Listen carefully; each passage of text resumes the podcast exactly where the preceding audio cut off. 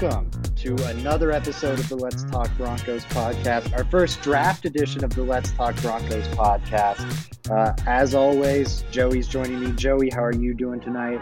I'm doing well. Really excited about our guest today. We'll get into it in a second. Talk some draft. My absolute favorite thing. We're here again. Um, no, no, no changes uh, with the new podcast yet. What's on draft is still a thing, and I'm excited to dig into it. Yeah, let's go.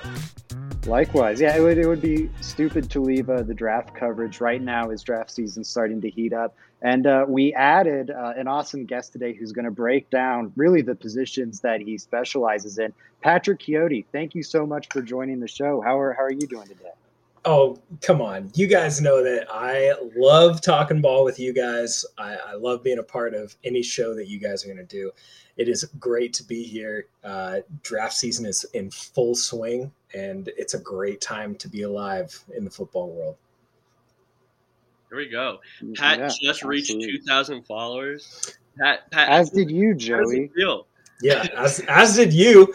Don't don't sit there and act like you didn't. I know Zach's probably up there I too haven't. now. I'm close. What? I'm inches away. Oh 1960 something. You, you know, uh, it, it's cool having like it's cool having over 2200 now. I think is where we're at. Um, you know, it, it's it's an awesome feeling. Um, it's just a lot of eyes on uh, you know any kind of content that I put out, but mainly it's it's the reason that I love having this many followers and like I the reason why I'm going to love having more eventually is just because I get to share your guys' work as well. I get to share uh, other people in the the football community's work, other coaches. Um, I get to learn from other people, which is the best thing possible. Um, and you know, I, I, get to interact with so many awesome people and sometimes some weird people, but that's fine too. Um, I, I, just I really love being able to uh, share and get as many eyes on as much content as possible. The more, the more you know, is the better. Yeah. So. I, I totally agree with you, man. Being able to share people's work is awesome. Stuff like that. Being able to help other people out. It's such a luxury in this thing from where you we all just were where we needed the help out. Um, so it's a really cool thing. It's a really cool thing. Yeah, it, fully agree. Can't wait to get to to that level and, and have the special uh, uh, settings button. You, you yeah, Zach. You but, know, uh, uh when you get to the 2000 yeah, club, you, you let us know. Pat's like a, um, Pat's like a hundred followers away from having influencer in his bio. I, uh, draft consultant, uh, professional influencer. Yeah, that's me.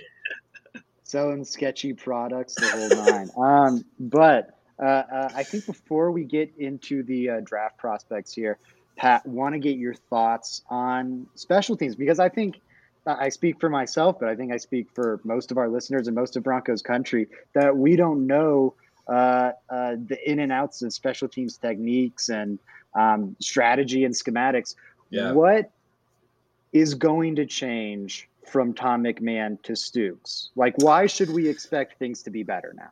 Well, I, I think the biggest thing, um, you know, really, I uh, I I want to lead off with uh, me being a special teams coordinator and really kind of learning how to be a special teams coordinator it's definitely a mindset. And Dwayne Stukes actually mentioned this in his uh, in, in, his presser. It's a it's a we not a me attitude. Um, you know, I, I, had the I had the chance to sit down and chat with uh, former Bronco uh, Kayvon Webster, who you know I reached out to him for some help with special teams drills and different stuff like that, and, and any advice that he could have for me. And the biggest thing that he noted was it's all about attitude. It's just a you got to have guys that really emphasize special teams as a part of the game. We can sit and talk about offense and defense all day, but the fact of the matter is, special teams wins and loses football games, and it was very evident when Tom, excuse me, when Tom McMahon was the head uh, was the special teams coordinator.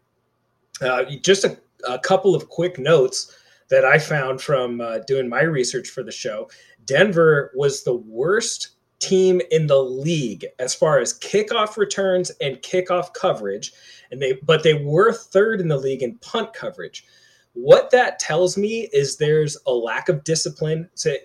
With kickoffs, it's all about lanes. It's it's lane discipline. It's how you attack your lanes. Um, and from what I gathered about Tom McMahon, he's a very like directional guy. Like he he's not really, uh, you know, he doesn't really challenge the special teams of the opponents. He's just like, a, all right, we're going to go left or we're going to go right. We're going to cover left. We're going to cover right kind of guy.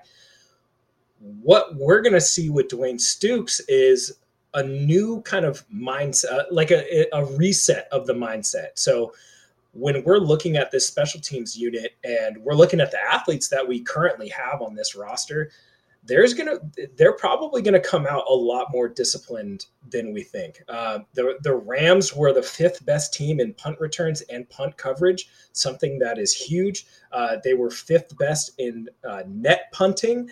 They were second in the league in field goal percentage, which is a great sign for Brandon McManus. I know that he had his own frustrations with Tom McMahon. He had his own frustrations with how special teams was handled with the last staff. So I think that this is kind of a, a refresh.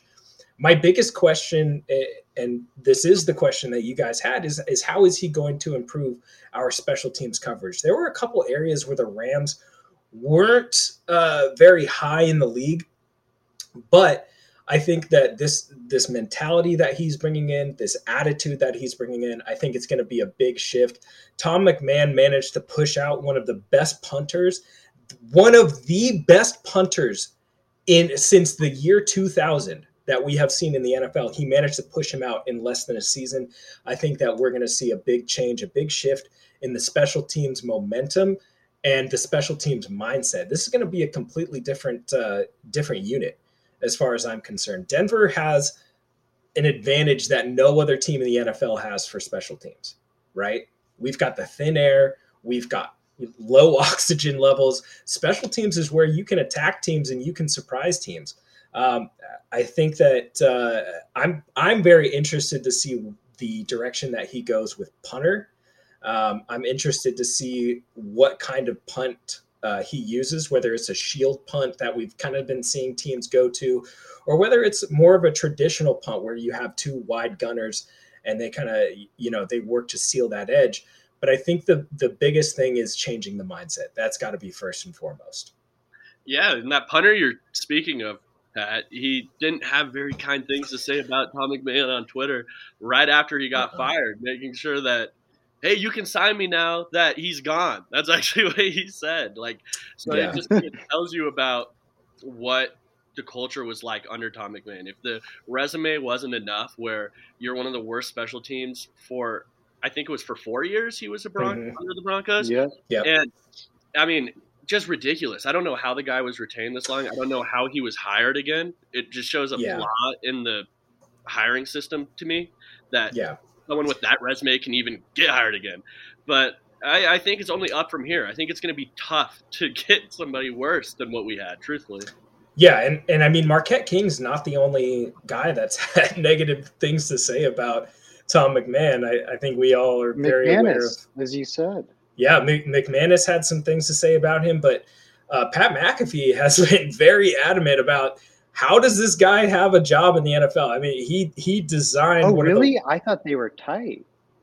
No, I mean that uh, that year, the year that they had the worst play in special teams history. I mean, he's been very vocal about, you know, it, he can't you know publicly bash the guy, but he's he's said things here and there uh, about you know this this guy doesn't really know what he's doing, um, and he wanted McAfee to to change his punting style as well, and that uh, him and Grigson, you know, the, their relationship was uh, a very strange one, but his biggest thing was oh, I you're gonna do it my way. And and we kind of talked about that today, Zach, with this last coaching staff. It was a lot of that. And it rubbed a lot of guys the wrong way.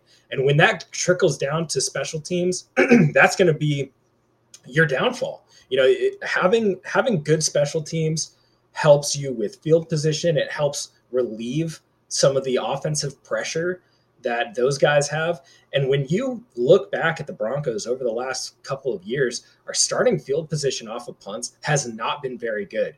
It has hurt the offense tremendously. And when you're having to start drives inside the 20 consistently, it's really tough for the offense to succeed unless you have a, a very high powered offense, uh, which they just haven't. So special teams has really hurt the Broncos over the last few years. I'm really excited to see what Dwayne Stukes can do. He's a former DB. He has special teams experience. Um, eh, so I'm I'm really looking forward to what he can do, how he can mix it up, and how he can make this unit better. Because eh, at the end of the day, like I said, it, it can win games or it can lose games very easily. Yeah, I, I totally yeah. agree with you. Go ahead, Zach. Actually. No, I'm fine. I was going to uh, move us to the defensive back. So if you have something else on special teams, take it. Oh yeah, I was just going to emphasize how disappointing it was this last season because when you think about it, they they traded for players. Like they, they made moves for special teams players. I thought in the draft yeah. they they they tried to make moves for it, um, getting all the DBs that they got. Like those are guys yeah. that should contribute on special teams. Um, I'm forgetting his name right now. The guy from the Lions that we got, uh, number twelve. He's a cornerback. Oh, uh, uh, Willis. Willis. Yeah, isn't it? Uh, Something like that. I don't 12, think it was 12, Matt Willis. I don't know. Where, no, it, I, I, I know who you're talking about. He had the he had long dreads. Yeah, uh, yeah. I, I, mistook him for Tyrie Cleveland a couple of times. Mike Ford. Yeah, yeah Mike Ford. Really. That's who it was. Mike Ford. Big, big special yeah. teams contributor that the Broncos went and went after. Um, Mike Boone was out for a large part of the season. Yeah, Josey Jewell Jonas Griffith. Josey yeah. Jewell was arguably the, the biggest loss, in my opinion. Josey Jewell was the biggest loss to the Broncos right. special teams. But what made it so disappointing is that these are all players that the Broncos poured resources into, mm-hmm. whereas I don't see other teams really doing that that often. Like I just I, I feel like no. they go draft their guys. Um, the guys that are on the bottom of the roster, they're playing special teams, and somehow the coaches still get these special teams to play well. The Broncos haven't been able to do that, despite actually making moves for special teams players. So yeah, I just cherry on top of the disappointment, I guess. Yeah, it's, it's a it's a good point. Yeah, it, it is, and and the fact that they're using those resources to go get those guys, and other guys lose out on it, it it's really tough. You know, I I think one of the things that McMahon was trying to um, was trying to emphasize was, oh, we got to have speed on our special teams. Well, the speed really didn't do anything for you. It, it really didn't. Punt coverage was not there. Uh, even though you have a guy who's a I would consider Sam Martin to be a pretty good punter in the NFL. Uh, but when we look at historically, when we look at Denver punters, I mean, uh, I grew up with Colquitt, so like that guy had a that guy had a boot, and the ball was in the air for a long time. That's the kind of guy that you want. And honestly, that's what I thought we were getting with Marquette King. And unfortunately, Tom McMahon's uh, stubbornness to have him punt a certain way was just ridiculous. And and actually, Sua Cravens actually talked to me about that as well um, he really was just gung ho about, oh, just get downfield, just get downfield. Well, when you're changing how a guy punts and you're forcing him to punt the ball a certain way, that doesn't exactly work. So, you know, what I try to do with with my punt routine, my punt team, is I, I teach them, you know, hey, we got to stay disciplined and we got to stay in our lanes. That's the biggest thing. I had two instances this last season where one guy, one guy blew his lane, and both of those instances led to touchdowns. Mm-hmm. Outside of that, we the the largest kick return I think we had was maybe 10 yards. Yeah. That's it. But one guy, that's how important it is. One guy not sticking to his assignment, not sticking to his lane can blow the whole thing wide open. So when you put a focus more on discipline rather than, all right, hey, we just got to go get it you know, you, you got to do it my way. You're going to, no, that doesn't work. And that's the way that Tom McMahon was. I expect the Raiders to be in the bottom of the league in all special teams categories. Uh, you know, he, he, doesn't have the, he's got a pretty good punter down there and a, a decent kicker, but he had those things here too, and he blew it. So we'll see how it goes. Uh, I, I don't have high hopes for him, but I do have high hopes for Stukes. I love his attitude, love his mentality. Very excited to see what he can bring to the game. Yeah, and I tweeted this: if Tom McMahon um, is offering any maybe mock resumes for me, or maybe we could run through an interview together. That would be terrific. yeah, same man. I would I would love that. Yeah, exactly. he clearly interview the guy. yeah, it, it's it, it would be a fascinating interview. Um, I think going uh, uh, on to the defensive back, some of the uh, the positions we're going to dive into here for the the draft.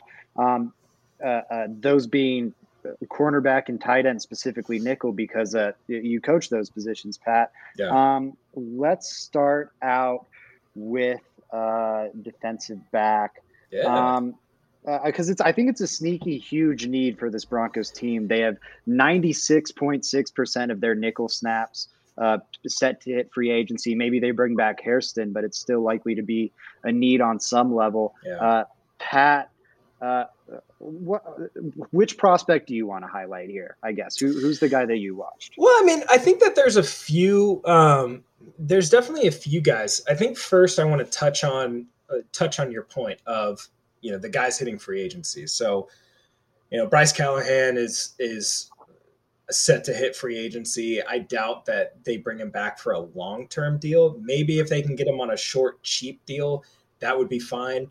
Uh, but I think his services are going to be wanted elsewhere. He argue, arguably was one of the best defensive players for the Broncos uh, th- this last season, and I, I I really love what he can bring to the defense, but he's got to stay on the field. And it's really hard if if he prices himself out, you know, that's fine. I don't think we can really rely on Hairston all that much to be an every down guy. Essang Bassey is is back on the team for now. Um, I would love to see if if he's gets the majority of the reps going into training camp. I know he's coming back from that injury, um, and and he was honestly kind of uh, from what I what I have heard don't quote me on this, but what I have heard is that he was kind of blackballed towards the end of the season uh, by the Vic Fangio staff as well.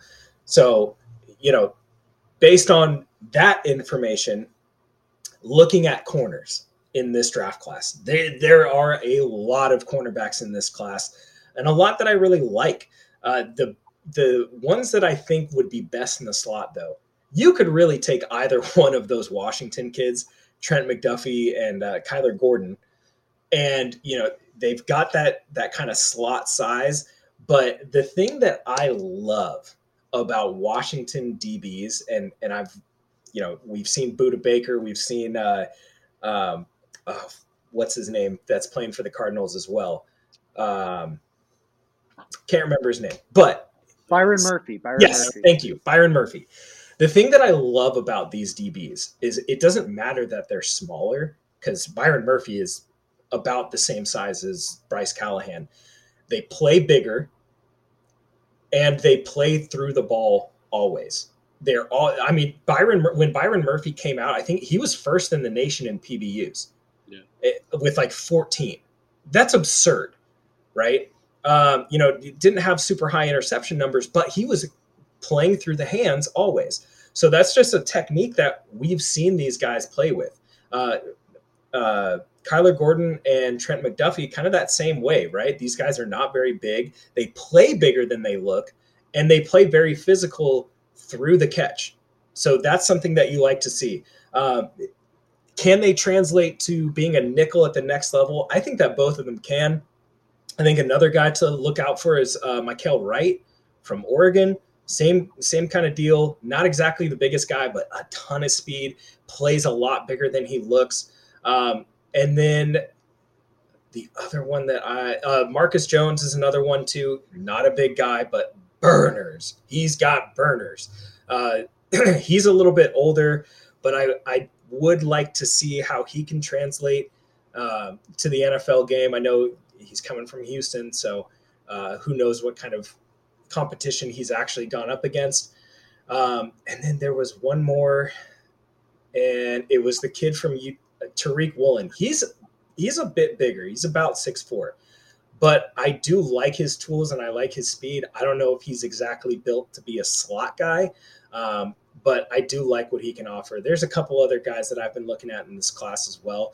But I think those the three that I mentioned before, uh, Wright, McDuffie, and Gordon, those are the guys that I would love to see if they really wanted to go for a nickel corner.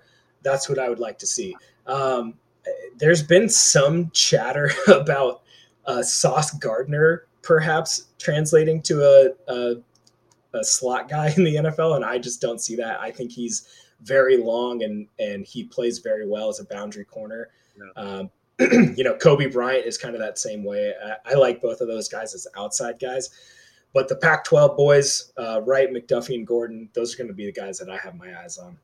Yeah, no, great, great options there. I will just add on, um, and then I'll let Zach take the floor. I want to just add on to Trent McDuffie because he's my absolute. He's your guy, Red oh Star. Yeah, McDuffie is my brand guy right now. I absolutely love Trent McDuffie. To add on to that list of Washington corners too, a guy I loved last year was Elijah Molden. It's similar mm-hmm. thing, like plays so much bigger, so instinctual, um, not afraid. Elijah Molden was a small guy, but still coming up, sticking people. Uh, oh yeah yeah, McDuffie's better than Molden, I think.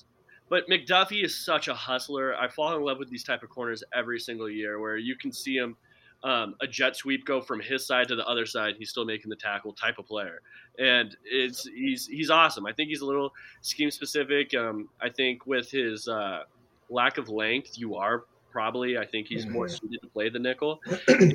I think he could be a really really good nickel. I one of the big things everyone kind of forgets about when they scout these nickels is that they're closer to the line of scrimmage. You're going to need them to tackle. It's something they're in. Sometimes you want to blitz them. There's different things that we you, you can use with those guys, and um, having that tenacity that Trent McDuffie has is could be really useful for the Broncos. So here's here's that's a great point too, Joey, because here's a couple of guys that could be in that conversation as well. Roger McCreary yeah. from Auburn, I do like him outside. But Derion the Kendrick length is bad with McCreary though. Yes, and that's the thing. So put him inside. Derion Kendrick, hmm. great tackler. Yeah. Some off the field issues uh, as far as like maturity goes. I there was a big. There's been a lot of like hubbubaloo about you know oh he, he's got attitude issues. No, he he had a kid right? He had a kid and then he left Clemson and he transferred. Um, I think that he's uber physical. I think he's going to fall to the second round, um, just you know, based off of red flags and things that I've heard. But I I think that he could be a viable guy there too. So those are a couple of options. Just guys that I I, I like as corner tacklers, um, probably aiming for that second round spot. So I don't know if those guys can translate well to the slot, um, but I do like their tackling ability, so that's where I sit with one, them. One of the guys you listed, um, and it ties in with some of the special special teams conversation, mm-hmm. is Marcus Jones. Um, yes. I he's the one I, I really dove into to spotlight for this episode, and I think he is really exciting. Oh, um, uh, uh, all the returner stuff is there. Like he is twitched up. I think he can be like maybe a Tyreek Hill is lofty, but he'll he'll be one of the better returners in the league, like an actual uh, force as a returner, a guy who makes an impact um, consistently over the course of the season. And then I liked him as a corner a lot more than I was expecting. The way I had heard the media talk about him, I was expecting. Um, well, all the focus seemed to be on returning, so I wasn't expecting him right. to be as good of a corner as he is. And I thought he was really, really nice in the nickel. They play him outside some. I wouldn't want to do that because he's 5'8", 180. But um, I think he can be a really good nickel. Uh, uh, the big concern with someone who's that small, I think, is going to be, uh, you know, can they tackle? Like Joey said, you know, nickel is going to be close to the ball. You need them to be able to tackle. Marcus Jones tackles. He is raw in a lot of the coverage aspects of his game, but his tackling technique is polished. He yeah. knows how to win despite his size. Um, and yeah, goes low, strong technique, wraps up, and, and takes bigger guys down uh, more frequently than not. I do think, um, again, he, he's a little raw in coverage. He rounds off uh, routes at the break point. Um, his ball skills are just kind of average, which sucks for how explosive a player he is. Um, I'm trying to pull up my notes really quick. Uh, he's very grabby. I think. I think he's going to mm-hmm. get called for PI a good bit at the next level. Yeah. Um, and then he panics at times on like a big play, a, a, deep ball. You'll see him. He doesn't want to track the ball. He wants to try and play through the receiver. Um, again, he's going to. Th- there's some development that needs to be there. Yeah. the ath- he's one of the best athletes in this draft. Like you're looking oh, yeah. at five star athlete. um, who can impact the game in special teams immediately and and has the potential to I think be a, a plus nickel at the next level. Yeah, and I, I think going back, circling back to our conversation, this could be a draft where um, George Paton looks at someone like Marcus Jones and says, "Hey, you know, I'm done with Diontae Spencer. Uh, give me Marcus Jones as our main return guy." And even if that's the case, hey, we've got corner depth now. We've got someone that we can kind of spend the time to develop um, into a, a, a decent nickel corner or someone that can play in dime packages. But most of all, is we have a return guy and we have a, a, a guy that's going to put us in a good position for the offense to win. So I actually wouldn't mind Marcus Jones. Wouldn't at all. Yeah. I like it. That's such an underrated thing with this. I've been kind of leading that, talking about that a little bit, is that whether you're looking at cornerback or wide receiver, the Broncos are should be looking at return men. This is something that they need, I think. Oh, yeah. They're kind of um, he didn't he didn't play as well from last year as he did the year before. Not nearly Not, as well. No. Well, and it yeah. It could be a bonus in multiple ways. Not only are you taking Diontae Spencer, who the last two seasons has been very mediocre, you know, as a returner, and mediocre might be generous, and because he's not producing as a receiver, he is you're wasting a, a roster spot on having a returner. Marcus Jones, one upgrade, you're getting a more dynamic returner, and you're not having to waste the roster spot anymore because he can be your number two nickel, you know, mm-hmm. perhaps. Um, or an ins- maybe you bring back Bryce Callahan and he's your insurance policy. Um, I, I, don't think you'd want him to be your number one guy in the room, um, no. but I, I wouldn't.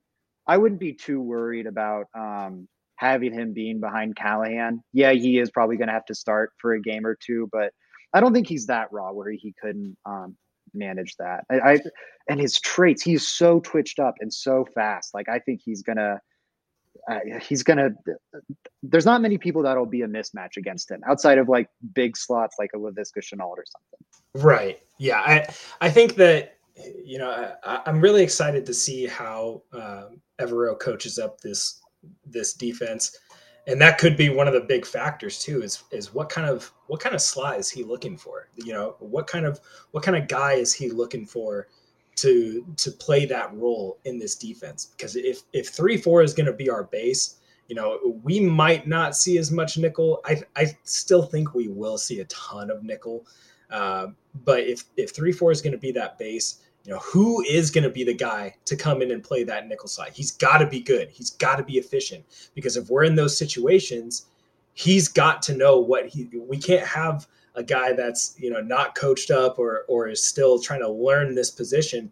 We got to have someone who can come in, play that role, and come out when needed. So uh, I think Bryce Callahan still is the best option. It just depends on the price tag and the contract that he wants, but uh, yeah. I think this the special teams aspect is the biggest point of that. And when we're looking at these corners, Marcus Jones stands out as that type of special teams guy that can come in, play the special teams role, and still get coached up in that nickel uh, that nickel corner position. So I love that.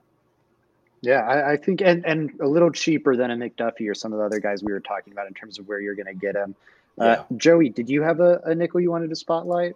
Yeah, I'm kind of cheating with it though. People kind of list him That's as a fine. safety, but uh, I think if the Broncos wanted to trade down a little bit, Daxton Hill would make some sense there. Oh, as as a nickel guy, kind of hybrid. You really we talked about earlier about a guy that's closer to the line of scrimmage, and I don't know. That's something I really look at, especially for my nickel corners.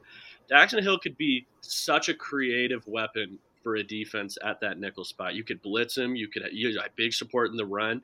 Um, you think? I mean, I've I've heard people float out that they want him to be an outside corner in the league. That's how fluid and athletic and long he is. Uh, but he's a, another five star athlete. Really yeah, quick. Yeah. yeah, huge RAS guy. Something we all know. George, or he will be a huge RAS guy. My assumption. It's something George Paton really likes. Uh, I just think that one would make a ton of sense and I think it could really be a weapon to your defense, not just your regular uh, nickel corner. And if if what Evero says is true about wanting to bring more pressure, that's a guy. I mean, that's that really is a guy, and that's also someone. if we if we do think about this, we're sticking with three four, right? You get a guy like like Hill who can play in that slot role as a safety if they go man coverage or they go you know cover three or or you know whatever coverage they want to play, but they need someone to stick in the slot. I mean, Daxton Hill's right there. Eh, I do have a, a sleeper. You, you, mentioned safety, someone that can play in the slot. nobody's heard of him. Okay. I don't see anybody talking about him. Uh, kid from Notre Dame, Kyle Hamilton. No one's talking about this kid at all. Fresh on the scene, huge guy, huge guy, very fast. Change of direction is insane. He can cover any position on the field. Uh, I mean, if he if he fell to nine, uh, now I'm being real, guys. I heard he's uh, tall, right? very tall. Yeah. Uh, if if you know, this is me being real now for the for all the listeners. If if he somehow magically falls down to nine, yeah, I don't. I really don't see a way that George Paton says no to that because we have a we have a we have a we have a missing piece at strong safety right now. Is Caden Sterns going to step up and be the starting safety? Maybe, probably. We still have Jermaine Johnson there uh, as well, or Jamar. Jamar. Thank you, you. Yeah, Jamar Johnson. Edge. I'm thinking about edge rushers right now. Uh, we still have Jamar Johnson, uh, who's coming off of injury. I think that he's a lot of fun, but I don't think that he's going to be a starting caliber safety if you have a player like Kyle Hamilton fall to you for some reason, because some GM, eight GMs overthought this guy, pull the trigger. That's an instant plug and play into this defense. And it makes this defense possibly, you know, it's already one of the top units in the league, but it keeps us there and it possibly puts us even higher. Right. So, and that is a guy who can cover the slot. He's a guy who can tackle, a guy who takes crazy angles in his run defense. That's just someone that, you know, if he fell, I'd be all over it uh, from a DB standpoint. But and and especially in this class because there's not that no. or there's not many of those elite talents. There's mm-hmm. not like I think of the year where there was Zeke Elliott and Jalen Ramsey and Laremy Tunsil. It was like right. there's a number of elite talents, and you've got the quarterbacks at the top. There's not those guys at the top of the draft this year. Where no. Kyle Hamilton is is I think undeniably a top three player. I'd say the large oh. majority of people think he's the best player in the draft. If he falls to nine purely because of positional value, like take it because he is so much better than the other guys that'll be on the board there at nine and I think we all love Justin Simmons on this show. We, we should. He's a remarkable oh, yeah. player. But with that contract, the Broncos can hypothetically, so even like, let's say Caden Sterns does take over for Kareem Jackson. Justin Simmons is going to be 30 plus mm-hmm. in two, three years, and you will be able to get out of that contract. Maybe all of a sudden you trade, like we saw what Jamal Adams, who can't play outside of the box, went for. Maybe you trade Justin Simmons yeah. Um, and I know Broncos fans like this is there are scouts that have described Kyle Hamilton as a rich man's Justin Simmons. Oh, and yeah. That's like and scouts don't like crazy comps. That's just no. to put into perspective of how nuts Kyle Hamilton I, is. I just I, it's I think, worth the shot.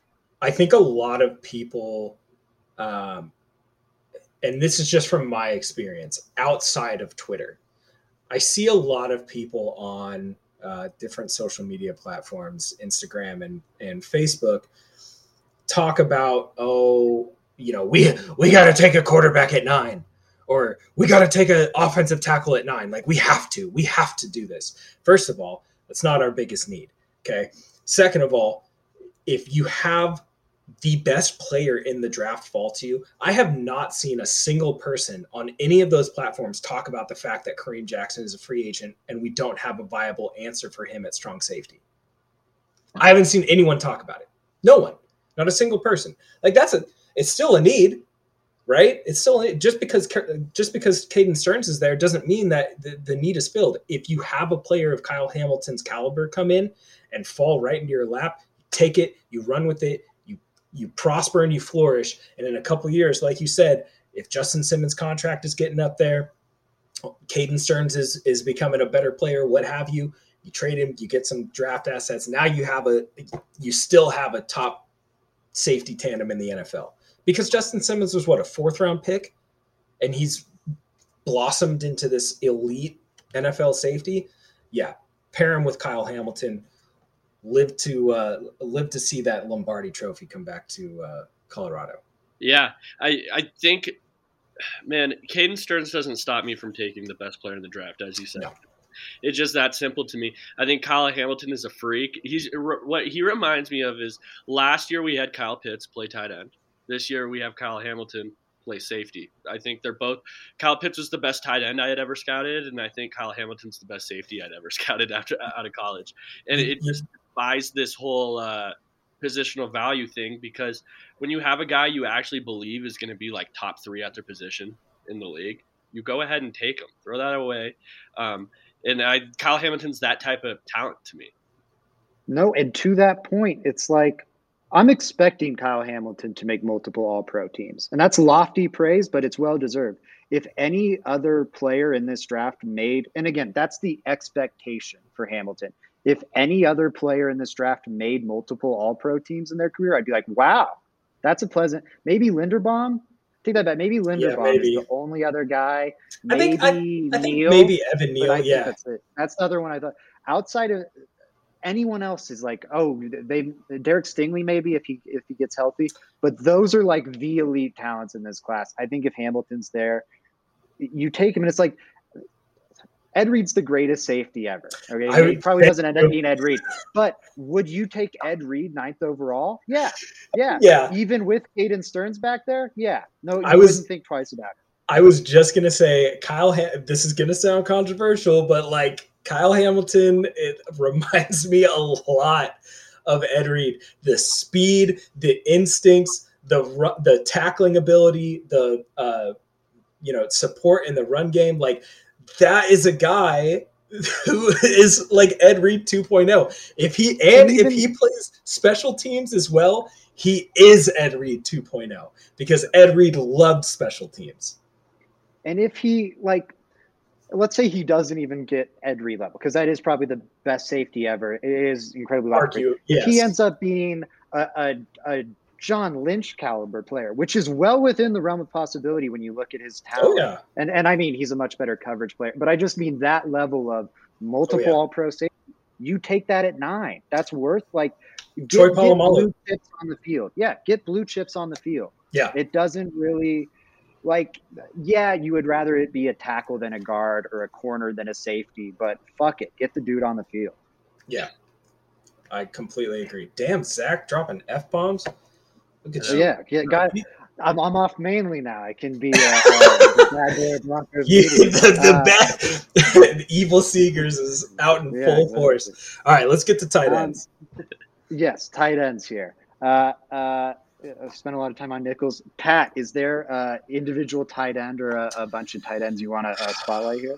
I mean, look this this tight end class is not. I mean, it's just not. I actually don't like, dislike it. There's not I, the superstars, they, but I think there's the good mid round guys that the Broncos that fits so, what the Broncos want. So here's what I'm. Here was my criteria coming into this. we're going to outside zone. Outside zone requires decent blocking, good athleticism, right? got to be able to block backside. Got to got to be able to to you know turn guys out if needed. Got to be able to be physical. Um, I, I I spent some time watching tight ends. I spent time watching tight ends today, and I just like there are not a lot of good blocking tight ends in this class obviously Trey McBride is probably the best fit for this offense. He's really good uh, down blocking. He he down blocks with ferocity. I mean, go back and watch the Senior Bowl uh, practices, and go back and watch the Senior Bowl one on ones. Go back and watch the Senior Bowl. Um, he blocks, and, and, you love to see it. He's the best all around tight end in this class by a long shot. Um, uh, he's got nasty in his blocking game, which you love to see. And he was George Paton went to see him. He went to that game. He saw him in person. Do the Broncos have a chance at getting him? Maybe. I mean, maybe. I don't know if he falls to 40, but he probably does. I mean, it, there's a lot of other players in this draft class that are probably going to go before a tight end goes. Um, but some team out there is going to draft him, probably like a team like Indianapolis uh, or other uh, other teams that really like to run the ball. They're going to draft McBride, and they're going to get one hell of a football player. Um, he's big. He's a great receiver. He knows how to. He, makes great contested catches, and he loves to block in the run game. Outside of that, there were a couple of guys that I saw that I that you know really caught my eye. Um, Cade Otton from Washington. I've been on this train for a while. This this is a guy that you can probably get in the mid rounds. He is he's not the best blocker, but he is a willing blocker, and that's what you want. And the biggest thing that we have to remember with this is we're not drafting for a tight end one. And anytime I've posted a mock draft and people are like, "Oh my god, another tight end," like, yeah, shut up. You can't have enough you can't have enough. It's outside zone. One of them's probably going to be playing H back, most likely, so they're going to be helping in that aspect. But of all the of all the things, I'm going to rant here for a minute. Of all the things that piss me off, when people, you know, when I post a mock draft with a tight end at 40, a tight end like Trey McBride, a Colorado kid, and people are like, "Oh my god, why would you take?" Why don't you take Trey McBride with your first pick? Well, first of all, you spent the last three years bitching and whining about how bad Noah Fant is as a blocker. And then you got Albert O out there who is a decent blocker, but he's not the best blocker. But those guys were also blocking in gap scheme, which is completely different. I'm get, this is a new coaching staff. They have a new vision of what they want to do on offense. They probably have a new vision of what they want to do at that position. Is Andrew Beck going to be that guy? Probably not. So let's get another guy in there. Let's freshen it up. Plus, Noah Fant's approaching the final time of his contract in Denver. Are they going to re-sign him for the long term? I don't know, but I think not that if this, he turns it around, or not if right. he doesn't. And I, I, part of me says he does because they're going to this outside zone, which he's more familiar with and kind of benefits him a little bit more, rather than having to go one on one with a lot of guys. I think that is going to be really beneficial for him. But if you have the opportunity to get the best player at a certain position, you have to go after that guy. It doesn't matter if it's if you already have two guys in the same locker room. Look at we always point back to New England. We always point back to New England. They they took Rob Gronkowski and he who shall not be named in the same draft class. In the same draft class and they flourished in both run blocking and receiving. So you take a guy who's a good blocker and fits your system well. So that being said, rant over. Trey McBride, Cade Otton, uh, Jeremy Ruckert from Ohio State. I came away pretty happy about him. I I did. Interesting. I I did. And the reason Sorry, I just saw the po. Oh my god, I'm the worst. Continue, Pat. Never mind. No, you're fine. I, the reason I'm excited about him is, you know, there were times where his blocking was meh. There were times where he it almost looked like he kind of wimped out on a couple of blocks, which you don't want to see at all. Um, but I'm kind of interested to see how he would fit um, as like a U tight end, or they call it the move tight end now, um, in an outside zone offense. He is awesome catching the ball. He's really physical. He takes hits and he fights for yards and and that's what you want to see. I think i like him vertically as well so play action is a big thing uh, but we have alberto for that and i think he's a lot faster. Um, isaiah likely was a guy that kind of you know piqued my interest a little bit. I did not love his blocking but i thought he was decent. There were a couple times where in i watched the kansas game i went back and watched that one um, and there were a couple times where he was pushed back a few times. Don't like to see that as a blocker Take notes, kids. Uh, but he is awesome after the catch as well. He had a 99 yard touchdown, which is something that's unheard of from a tight end. The last one, uh, or last two, Turner, Cole Turner from Nevada, not a good blocker, awesome receiver, special teams guy. I made sure to highlight that for this show. Um, the last one, I like fell in love. I fell in love with this guy. Jelani Woods out of Virginia. He is 6'7, 260, enormous. really good blocker, needs to get a little bit better with his technique, but he is mean. He is awesome after the catch. He takes hits. Uh, I think that he'd be a really fun tight end three in this offense. Um, but yeah, those are those are just some of my guys. There, uh, I I looked into the tight end from Oregon State as well, just for uh, you know shits and gigs. I think you know if you're looking for a guy uh, as an undrafted free agent, um, maybe someone that can come in and and play kind of play that inline blocking tight end kind of guy. I think that that would be you know a, a decent U, uh, UD, UDFA choice. But uh, yeah, McBride, Otton, Likely, Ruckert, Jelani Woods. Those that's that's my ranking right now. Yeah, I'll be honest with you guys here.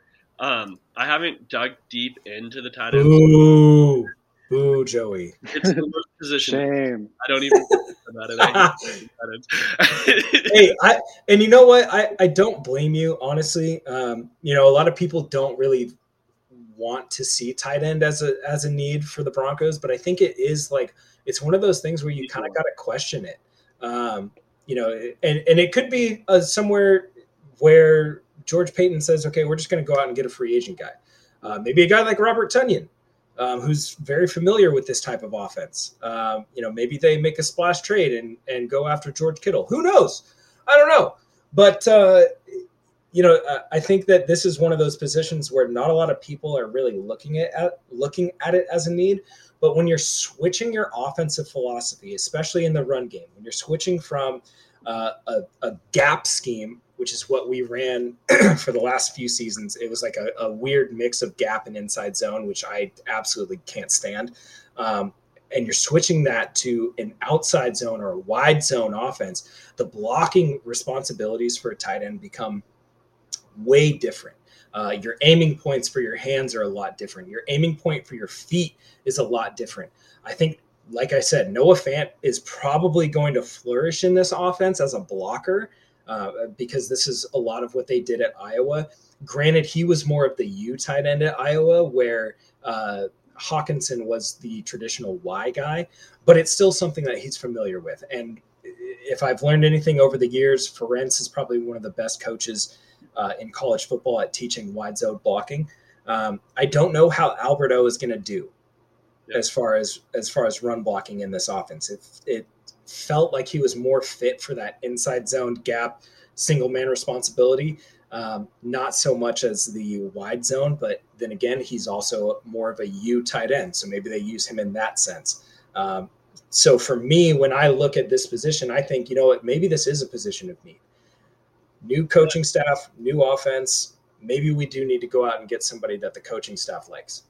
Yeah, especially when you're looking at the tight ends, Albert O and Noah Fant, and you're clearly lacking a archetype there.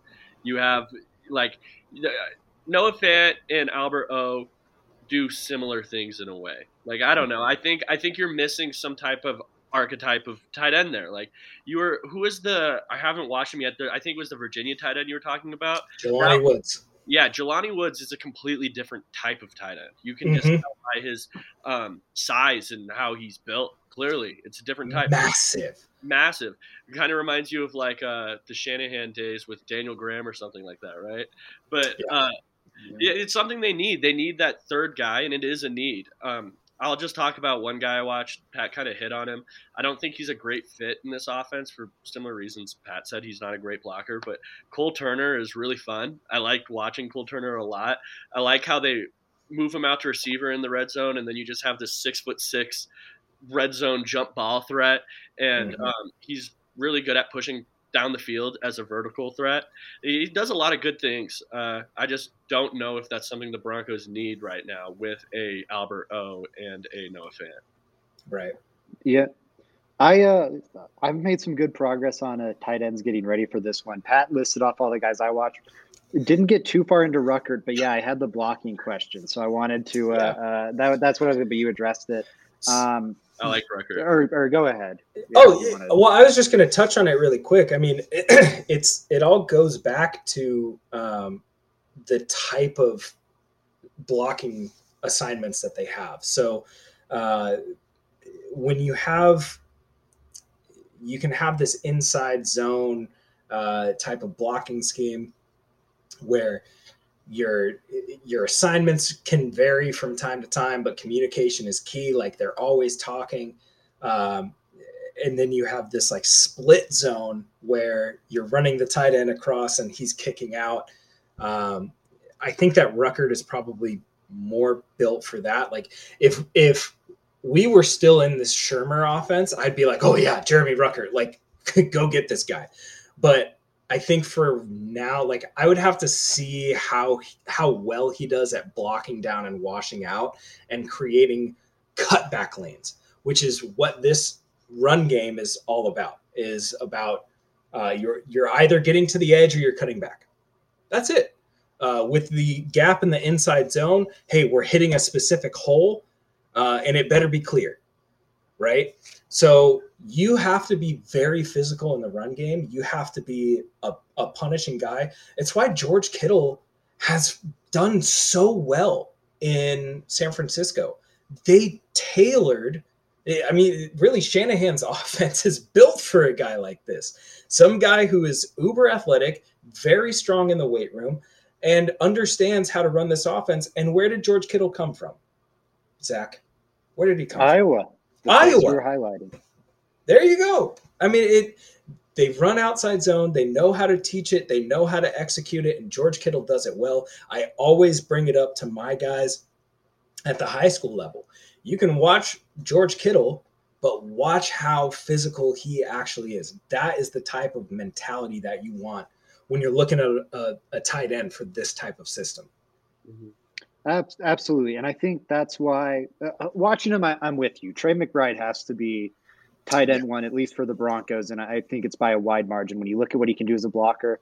Um, one thing you didn't, uh, he was used quite a bit as a fullback in CSU system, and Thank like you. it's because of how good of a block. It's not yeah. like the Andrew Beck thing where it's like, ah, fuck, we need a fullback. it's, it's like it's like this guy's an awesome blocker. Let's get him reps as a fullback.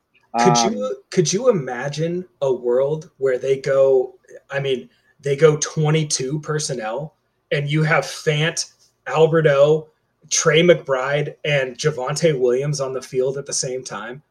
I yeah, mean, it's it's deadly. And you and look at teams like, sorry, you look at what like the Rams and Niners do. So much of it is, or, or maybe the uh, the Patriots are another good example. They want to get you into a base defense, just for the audience, what's called a base defense, where you have four defensive backs on the field and seven front defenders. Um, and that means you have seven linebackers slash defensive linemen who are lesser athletes in coverage. And if you have a Trey McBride as one of those extra guys to cover, an Albert O and Noah Fant, like you can really exploit those matchups against linebackers. Um, so I think that's uh, very valuable. Uh, I was just going to say that exact same thing. Like they're they're looking at the huddle, they see three tight ends there. They have to match base personnel.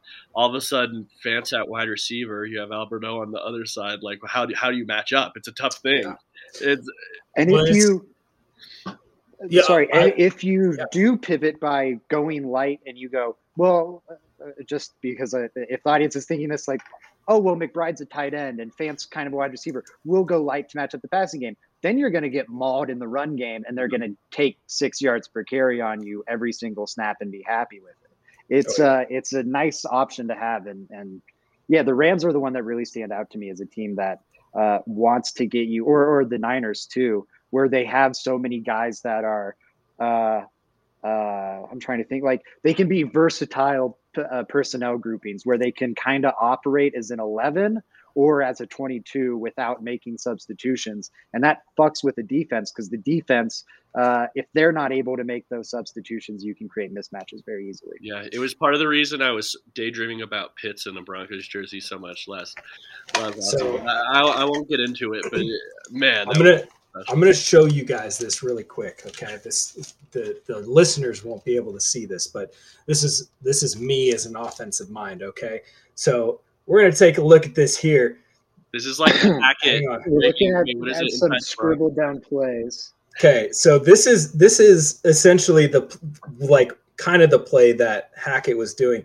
But imagine this guy right here is uh, you know Trey McBride You got him as the uh, the fullback here coming out of the backfield. You got Albert O on the shallow cross. You got Noah Fant here with this little sit route, and then you got Courtland Sutton out here running a go to clear it out. Little play action boot to the wide side, and then you hit Trey McBride down the field. If Broncos fans don't want that, I don't know how to help them. All right. Patrick I, Patrick just blew up for the for the audience. Patrick just drew up a beautiful uh, three by one with the backfield, a, a strong uh, a boot. It's strong, uh, strong yeah, eye. The weak side. Stra- what would you uh, call it, Pat? Uh, I would I would call this if I was in my old offense, this would be a strong eye right, naked left, F wheel. Okay. Uh, or Wait, it'd be the, strong eye right. No, F wheel because you're using the fullback. Full fullback oh, in my offense is F. So I was thinking F tight end. Strong, uh, strong eye right, uh, naked left, drive F wheel. There you go. All right, so uh, there's the uh, uh, just for people at home to kind of picture it. Uh, maybe you can send me a, a, a, just a I'll, photo I'll of the piece of paper so I can like tweet it out. Photo. Oh, I will. Yeah. All right.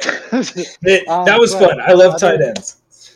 Yes, tight ends are great. Sorry, one other guy. Uh, so Isaiah Likely, I think he only makes sense if you're worried about um, your future with the Fant or Okway, but um, maybe he's in, uh, insurance for those guys. But yeah. It, it's not as important at tight end as it is a wide receiver, but you want the different skill sets. Yeah. Um, and I think Isaiah Likely in that room is just too redundant. Um, I, Cade Otton I like because, as you were saying, I think McBride's range is a little rich for the Broncos just yeah. because they need, a, or maybe not a need, their other needs, uh, corner, tackle, edge, are premier positions that you're yeah. going to want to target with early draft picks. So maybe tight end, especially because we're looking at a number three or a number two tight end, maybe that gets pushed down uh, uh, uh, the board a bit to the mid rounds. And I think then you look at a guy like Cade Otton, who you said maybe not the best blocker, but extremely willing, enjoys enjoys being physical and long. He's got awesome length at the position, which really helps him uh, in his blocking. And although he's not a dynamic receiver, he's a reliable one. He's yes. a guy who you can run on a on a little uh, like spacing concept or stick or something. Just get past the sticks. I'm going to throw it into your body, and, and you'll come down with the catch uh, ninety uh, percent of the time. I've also seen him. Uh, I've seen them run.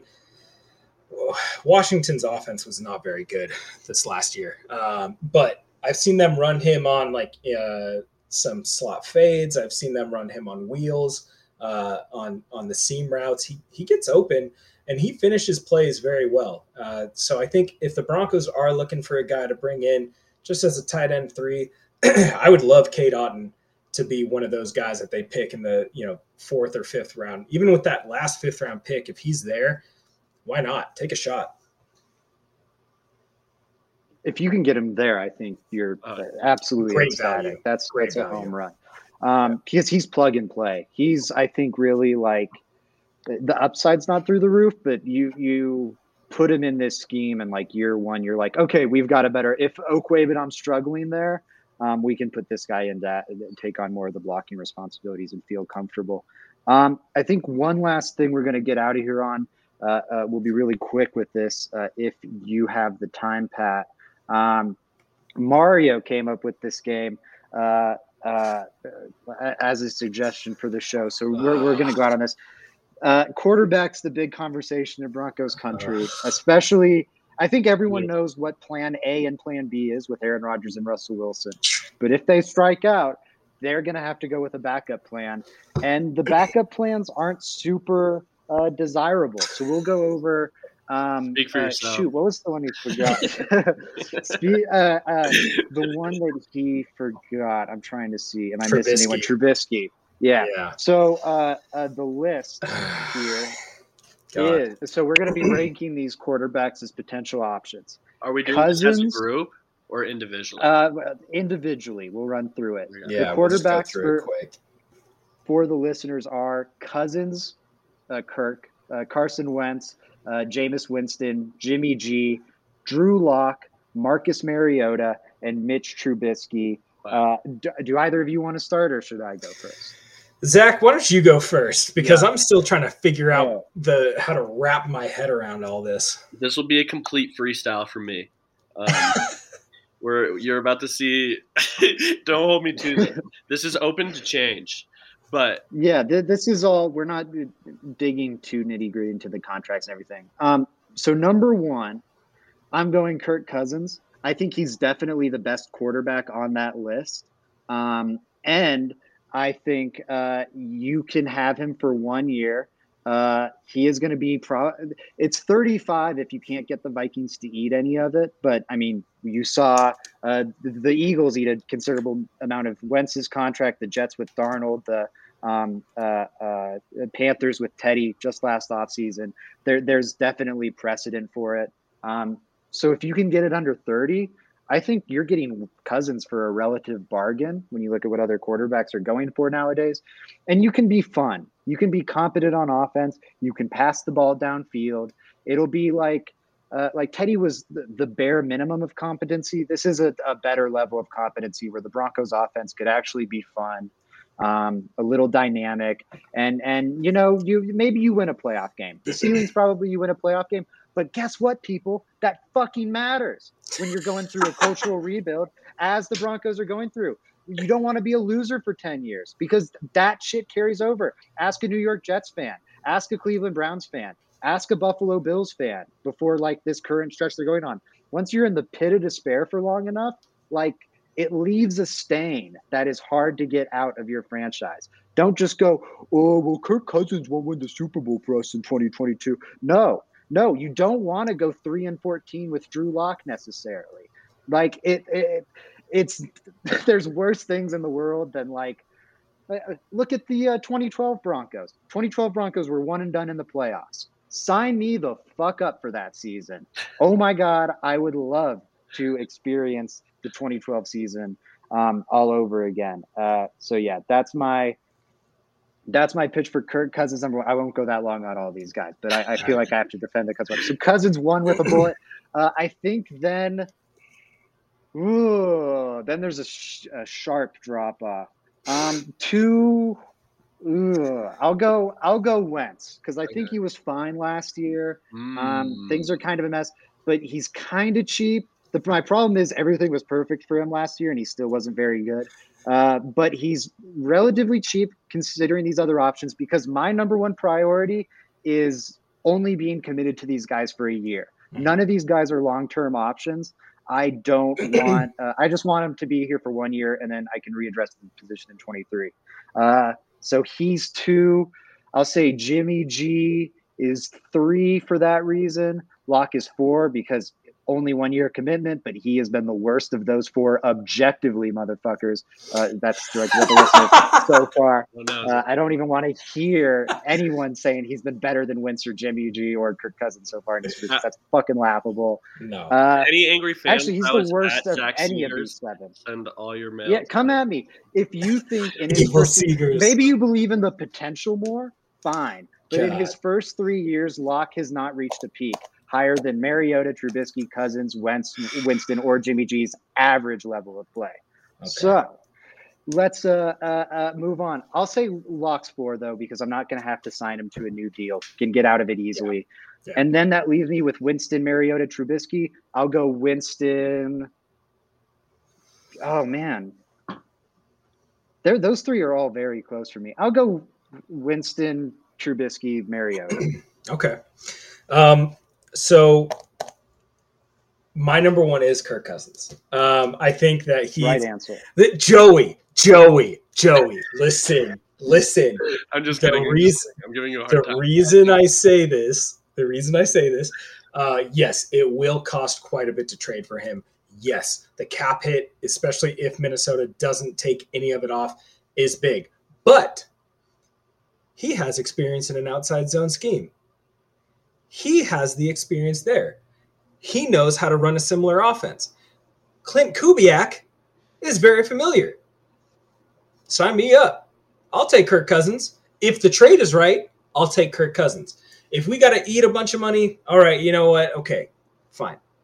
But I think that he has more weapons in Denver than he would in Minnesota, and we've already seen what he could do with with uh, Stefon Diggs slash Adam Thielen and Adam Thielen slash Justin Jefferson. So I think Courtland Sutton, Tim Patrick, uh, Jerry Jeudy, Noah Fant, Albert O, Javonte Williams. I think he's got a good chance for success there. Number two, I went with Jimmy G. Mm. Why? I don't Ex- mind experience in an outside zone system. Experience in this system is going to be huge. Mine's Whatever quarter, whatever quarterback that we go after, they got to have experience. Russell Wilson still has experience with an outside zone system. Aaron Rodgers literally ran the same offense in Green Bay. Uh, number four, or sorry, number three, I put Jameis Winston, and here's why. I think he did very well in New Orleans. Granted, it's Sean Payton. Sean Payton's one of the best coaches at getting the most out of his quarterbacks in NFL history. I think that that was great. I do think that Winston deserves um, a, another chance, a better chance. Will he be good in this system? Eh, I don't know. Maybe not. But I like his potential. Uh, he has the arm talent that these coaches are looking for, which is great. And he's had to use his legs from time to time. Uh, he's just got His legs are really underrated. Yes. in the pocket. Well, now not so much. One of them's been Oh, restructured, ACL. so you That's know. a good point. I was forgetting But- ACL. Yeah, but you're- take a step. But you're not wrong, and those instincts are there. So he's got the arm talent. He's got the athleticism to to make plays out of the pocket. I think those are every those are traits that this coaching staff is looking for. Number four, I have Drew Lock.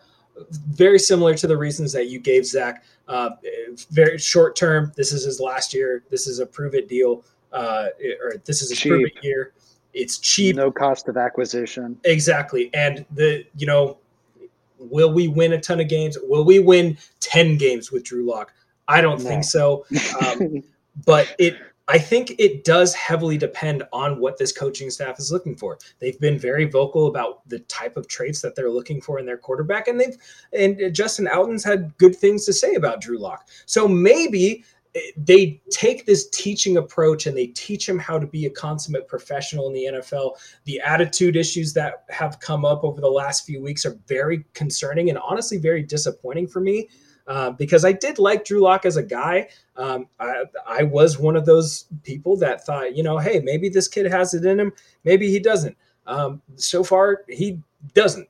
Uh, but he still has one year left on his deal. He's still on the roster. So put him down for four. Number five, I have Marcus Mariota. Um, I'm very intrigued as to what he can do. He is very mobile. He does have a good leg. Uh, he does have a good arm. Um, so, and he's a great guy. Met him in person. He's fantastic. Um, he's an awesome human being. Sco Ducks. Sixth, Carson Wentz. Um, I'll put it frank. He stinks. He he does stink, but not as bad as Drew Lock. But he stinks. He had a lot. He does his think numbers on paper don't look terrible. 20 some touchdowns, seven interceptions, but he should have had like 13 or 14 picks. Um, and a lot of those interceptions also came in the red zone, which is an area that we've struggled for a while. So that kind of scares the shit out of me. And lastly, uh, Mitch Trubisky. Uh, I just I don't I don't know what to say about Mitch Trubisky. I think that he is athletic, and I said this in the group chat earlier, Zach. I think that Mitch Trubisky and Drew Lock are kind of similar in a lot of ways. I think Mhm. that they kind of both went through their own uh, coaching issues. Eh, I'm not trying to make excuses for Drew Lock, um, but they That's both fair. they both went through these weird coaching issues. Um, but both have these tools to where it's like, okay, like maybe we have something here, uh, maybe we don't. Mitch Trubisky did get to the playoffs uh, under Matt Nagy, something that uh, Andy Dalton and Justin Fields were not able to do. So that's my list.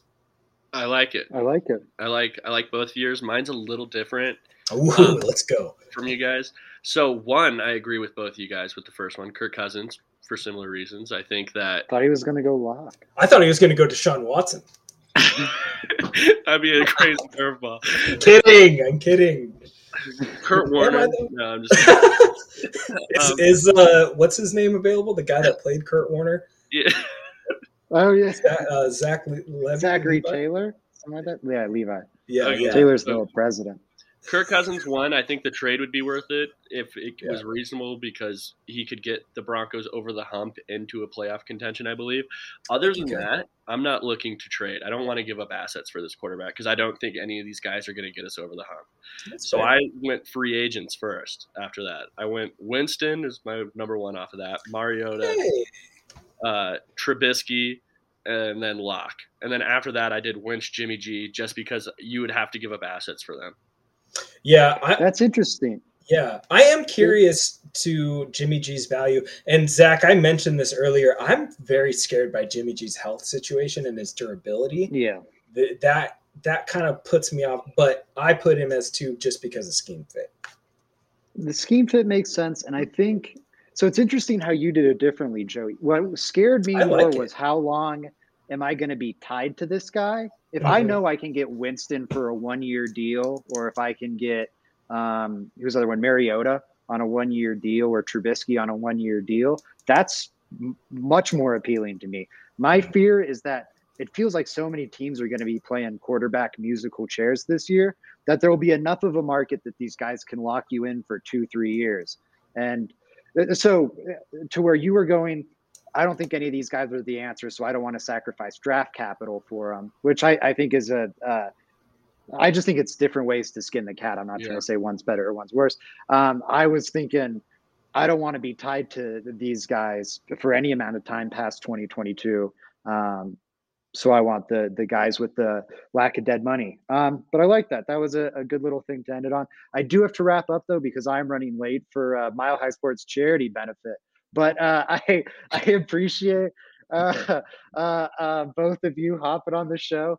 Uh, everyone, make sure you're checking out Pat's incredible work at Patrick Chiotti on Twitter. That's C H I O T T I on the last name there. Uh, check it out. Uh, uh, check out his work over at Predominantly Orange. Rise N Draft too. I think is is. Uh, I'll be putting you know maybe I haven't. Maybe doesn't have the name he's going to be uh, maybe he doesn't have the name recognition yet but might be the best uh, uh, draft site out there absolutely inc- incredible coverage go check that out and uh, pat what else do you have uh, to plug really quick i just want to plug you guys honestly all your guys' work is amazing this podcast is awesome uh, i'm really excited to to listen to your guys' podcast with Bree, and of course join the spaces so you guys are awesome i love both of you i'm so proud immensely proud of, of the work that you guys are doing and it's only going to go up from here. Hey man, well we thank appreciate you, that. Yeah. Yeah, thank, thank you. very much, thank Pat. So uh. Joey, uh, uh, shout out your work. Everyone, Mile High Sports at JR Drafts, but uh, uh, tell the people what you have coming out here soon. Um, I am writing a piece on potential prospects at right tackle that could fit the Broncos. That's something that I would keep an eye out for coming out soon. I'm in the midst of just um, I've written about three of them. I'm going to go four, and I'm watching one left, and then it'll be all done. So, yeah, keep an eye out for that one. I'm excited to put that out. Hell yeah, boys! Absolutely, great yeah, show. And then uh, combine other draft content coming out of Mile High Sports. Check that out. Find me on Twitter at Zach underscore Seegers. Um, and until next time, everybody, let's go Broncos.